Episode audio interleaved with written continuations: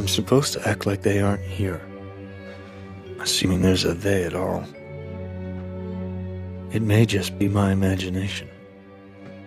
Whatever it is that's watching, it's not human. Unlike little dark eyed Donna, it doesn't ever blink. What does a scanner see? Into the head? Down into the heart? Does it see into me? Into us? Clearly or darkly? I hope it sees clearly because I can't any longer see into myself. I see only Mark. I hope for everyone's sake the scanners do better. Because if the scanner sees only darkly the way I do, then I'm cursed and cursed again, and will only wind up dead this way, knowing very little and getting that little fragment wrong too.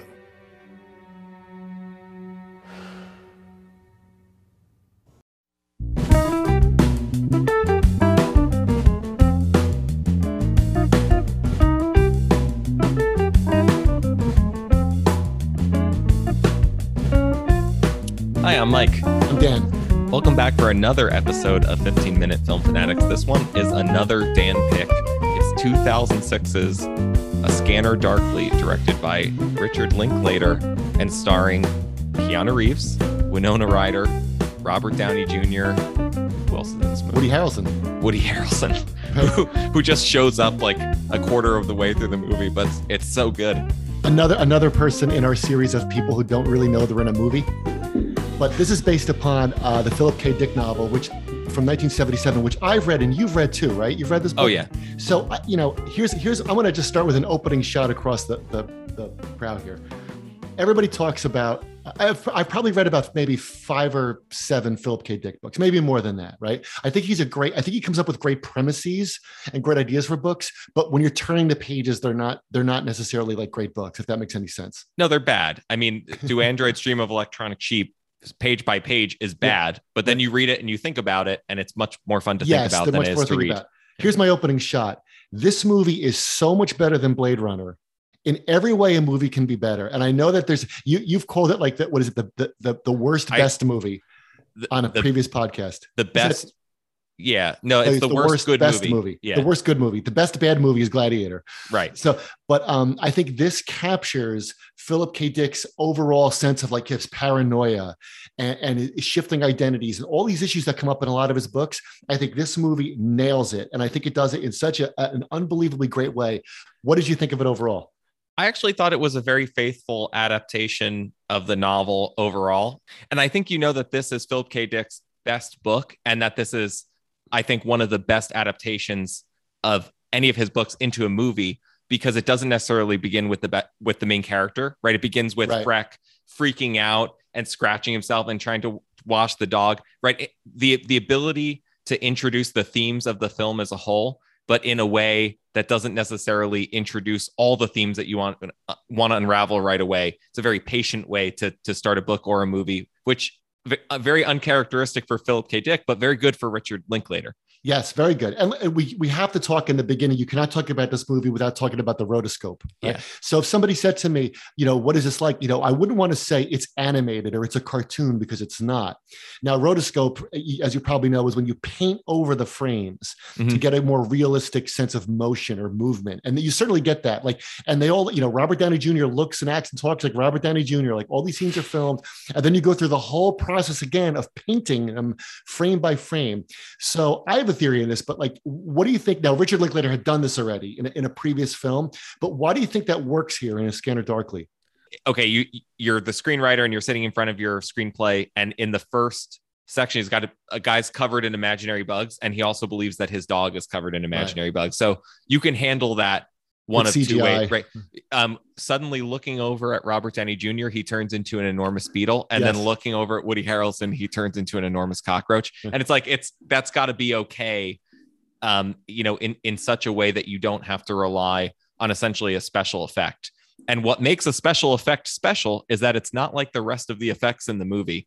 And so you can kind of see them shrug and go, well, the hell with it, then we'll make the whole movie like that. Yeah, yeah, I agree because it could, you know, you could have imagined somebody saying they could have done Robert Downey Jr. as a Beetle, very uh, with perfect CGI. I mean, they made him fly around as Iron Man. So uh, after this movie came out, so they could have done, but it's so much better this way because the whole thing is so trippy. Like you get into Bob Arctor's mind and how he sees the world, and uh, you know, and also it makes like the like how great are the scramble suits? We'll talk about that, but I love the way the scramble suits look. And with the rotoscope, you can just have them constantly, constantly look that way, and, and all the th- identities blend into each other, which is of course a theme of the movie.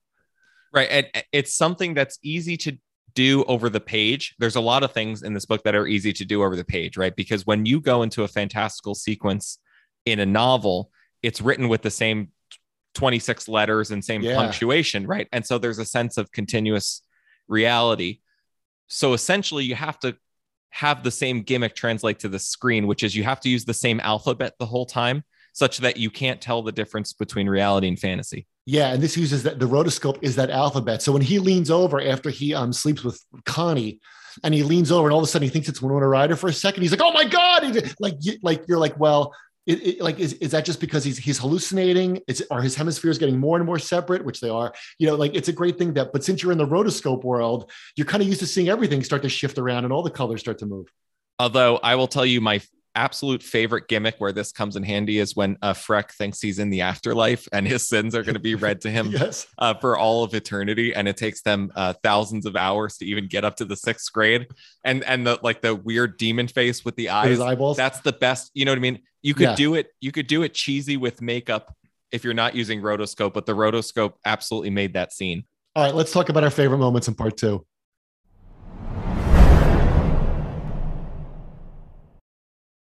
So, welcome back. In part two, we talk about our favorite moments. There's so many good moments in this film. Mike, what's one of yours? My moment is right after they narrowly avoid the car accident and they they pull over to discuss what's going on. And and of course, everybody's perfectly in in character, right? Yep. So Bob is trying to problem solve, and uh, Robert Downey Jr. is acting like everything is totally fine and he's got it all in control. And I, I actually have the tools that will fix it, but of course, back at the house, they're back at the house. Uh, but Woody Harrelson just totally freaks out um, and it's his only paranoid rant in the movie that has a real causation.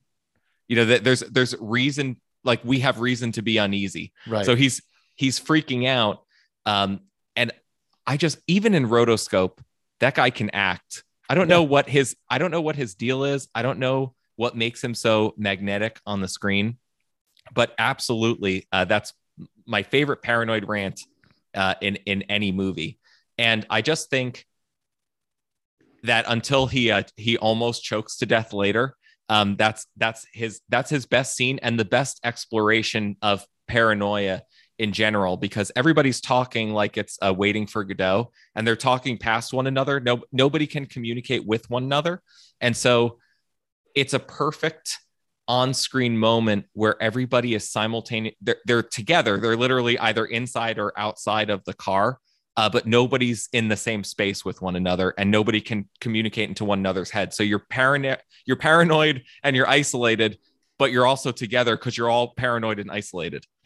in the same house. They're, they're alone together my my moment is very much like that. It also strikes upon the theme of paranoia. We almost picked the same one, and that's when Robert Downey Jr. comes back and he's all excited because he bought the bike for fifty dollars, and they're all talking about it, and they keep counting the gears, and they keep getting the number wrong, and he says, "Okay, we have to go outside and get an independent observer." You know, he says we're too close to it, and that and that um you know, he and Woody Harrelson are like, like these stoner Abbott and Costello comic relief characters to the more serious theme of what's going on with Keanu Reeves and Winona Ryder, right? So I think what's interesting is there is that we laugh at them, but in some ways, you know, Barris, that's the name of, of Robert Downey Jr.'s character, is right. So he's in all in for himself. Like he's he wants Woody Harrelson to die. He doesn't really hurry up and call 911.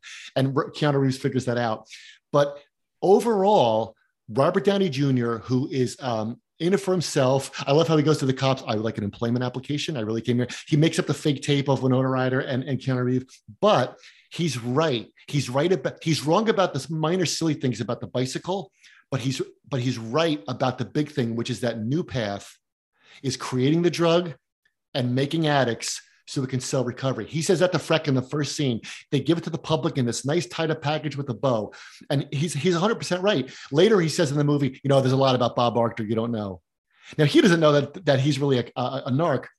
And he says, "Well, there are female narcs." He has no idea about Winona Ryder, but he he he's on to something. So when the street guy come out there, which by the way, how creepy is it that it's played by Alex Jones? So when he comes by, he's like, "We're not supposed to live like that," and the cops come and take him away. Like the Robert Downey Jr. character is onto something, and that it's easy to laugh at him, but th- that sense of paranoia is is over every single frame. Yeah, and and it's very much like paranoia in a dream because you know you know why you're scared, but you can't grasp Right. at the details. And that's um by the way, also in rotoscope, Robert Downey Jr. is just still Robert Downey Jr. Like. I I feel like there's no way he would make this movie now because he was still kind of on that yeah. that path to on-screen recovery. But uh it's such a shame because he's he also is totally magnetic. Everything that he all the little things that he does from um dropping the phone the Yep. first time um to uh uh talking about dessert. Um yeah, it, it's just how just all are. great. When he goes to get the hammered, he's going to have the fight with with Woody Harrelson, and he has and he hits the Woody Harrelson has the has rock. the rock has the rock. But I mean, think about that. Like, um, you know, you know, um, when when Robert Downey Jr. says, "Well, I did something," I did something. They'll have a surprise when they get back. And Keanu Reeves like, "What did you do?" I left a note on the door. It said, "Come on in." And then he gets back and they go to watch the movie, and he's like, "He didn't record, did you?" And he says, "Well, perhaps the tow truck drivers were able to signal an operative to get here and release it." So it's it, it- it's it's silly, but it's only one degree away from what Bob Arctor has to do by watching the scan, which is watching the surveillance tape. Yeah, and, over um, and over and over. But my favorite though is uh, I have perfected the silencer. yeah, bang. And he says it seems to have augmented the sound rather than muffled it.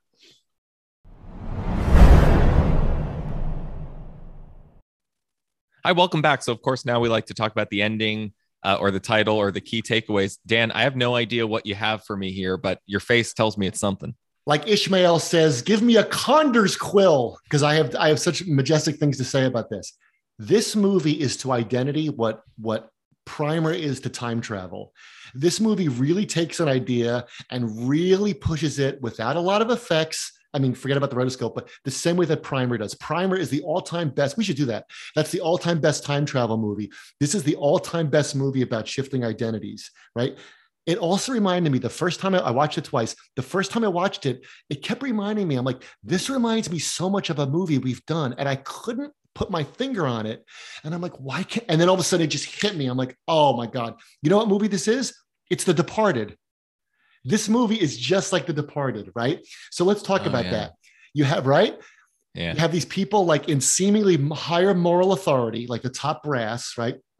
They select somebody to go in so deep into the into the bad guy organization that he struggles to keep everything straight. So Bob Arctor is like he left his wife and his kids and stuff, and he's going to be a good cop, and he's going to be Fred the cop and go in there. It's just like Teddy, the Leonardo DiCaprio Mhm. character in The Departed, right? Um, but then like you know they think they can manage. They think they can manage shifting their identities, and they can't. And at the end, the way it's like The Departed is we see the cost of the operation, right? So at the end, we find out the big surprise about Winona Ryder, and she's really Hank, you know, Bob's boss. She's at the burger place with Mike, who's also working at New Path, but he can't get in, right? And, and she says, We're colder than they are. You know, we're worse than the bad guys are. And he says, No, no, no, you have to have faith that this is going to make the future better. And she feels bad for, for Bob Arctor, right?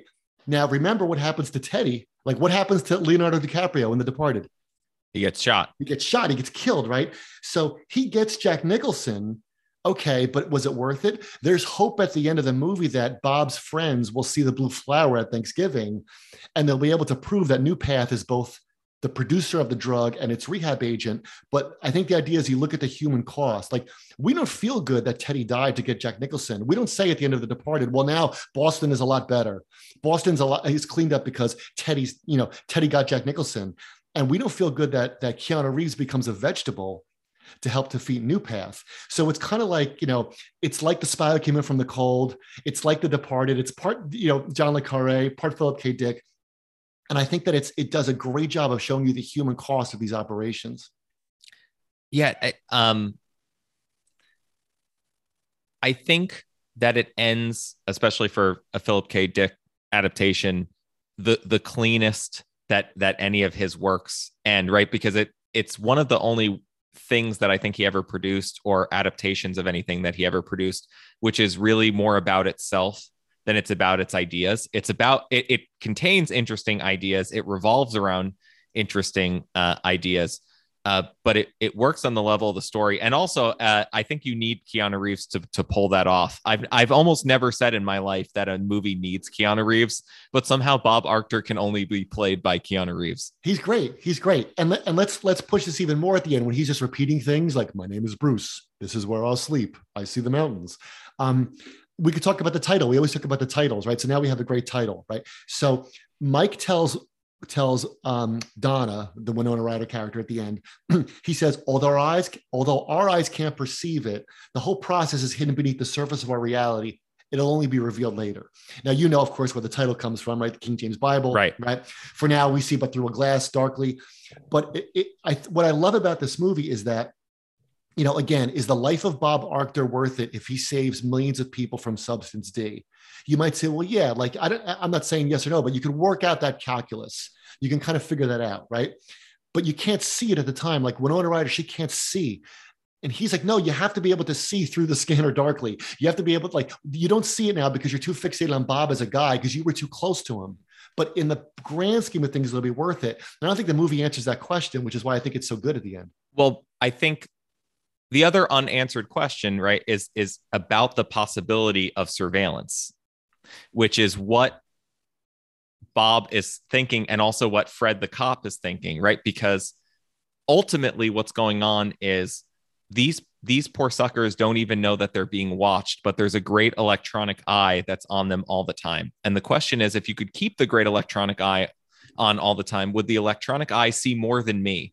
Right? Would it have a comprehensive vision that would tell me who I am, who he is, where I stop, where he begins, right? Is there is there actually some kind of truth apart from the truth of my perception and could it be captured on camera?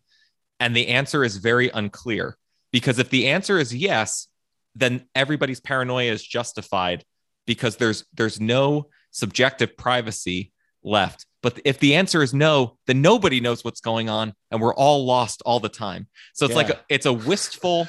You, you could you could wish that the electronic eye could see everything because at least there would be the truth somewhere. And if it's totally lost, then we're all totally lost. And so that's uh, like the other part of the scanner darkly. Not I think not just about the future, but about at least somebody would know what's going on. Right. That's actually what I think stands behind uh, everybody's conspiracy theories right? It's like I'm not in control. I could wish that somebody were in control because if there's not a grand conspiracy theory, then nobody's in control of everything, including the truth. Nobody knows anything, right? And that's funny. So you're saying that that's true for every conspiracy theory from like JFK to Area 51. Yeah, it's I- I feel I feel powerless, but I, it makes me feel even more powerless to think that everybody's powerless. And I it- right and from the Bob Arctor point of view, it's like I know nothing. I have no idea what's going on, but maybe these recording devices know what's going on. But if they don't know what's going on, then it's hopeless. And that's great because early in the film, remember there's that one part where Robert Downey Jr. says he can go to the store and get the ingredients to make cocaine. And remember, remember what happens in the film, how it gets sped up like, a- like an old fashioned VCR. And all of a sudden you're like, what's going on? Is it, and then you realize, oh no, this is the scanner tape. Like Mhm. this is somebody watching him, but it's not explained in the, it, it kind of takes you out of the movie for a second, but in a, in a beautiful way. Then you realize, oh, this whole movie is you're watching through the scanner.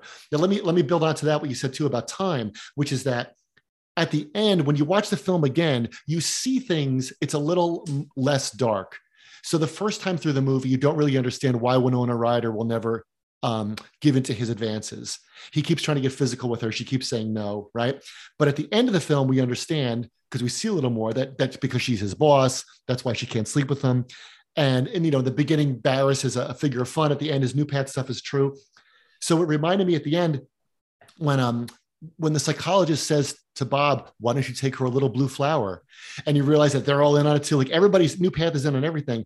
It was like the um, you know what this reminded me of? It was like Rorschach's journal in Watchmen. So remember at the end of Watchmen, Mhm. he writes his whole journal. He writes the whole truth of what happened with with the fake monster and Veidt and the whole plan. Do you remember what where his journal ends up? I don't know if you remember Forget. this or not. Yeah, from reading. I know you've read it. Um, it goes to like that, like that, um, that uh, the the right wing um, like newsletter guy, and he says we'll just publish it, and the fat kid drops, drops ketchup on it, and uh, it, so the truth is there. It's right there. Like Rorschach wrote it all down. You could read it and find out what happened with the alien and all this stuff, but like no one's going to take it seriously. No one's going to read it. So yeah, it it there's just so much noise, right? Because the the Yeah, other noise. the other thing is, you know, Fred the cop is in front of the console where he's supposed to be surveilling everybody, and then behind him, he's in the hall of consoles, right? So it's like, why can he sit there and take drugs? Uh, and watch the video and like and mess with the tape because everybody else is sitting there taking drugs and messing with the tape. Yeah. And I love how they're in that. It's not even some high class, cool looking Star Trek tech room.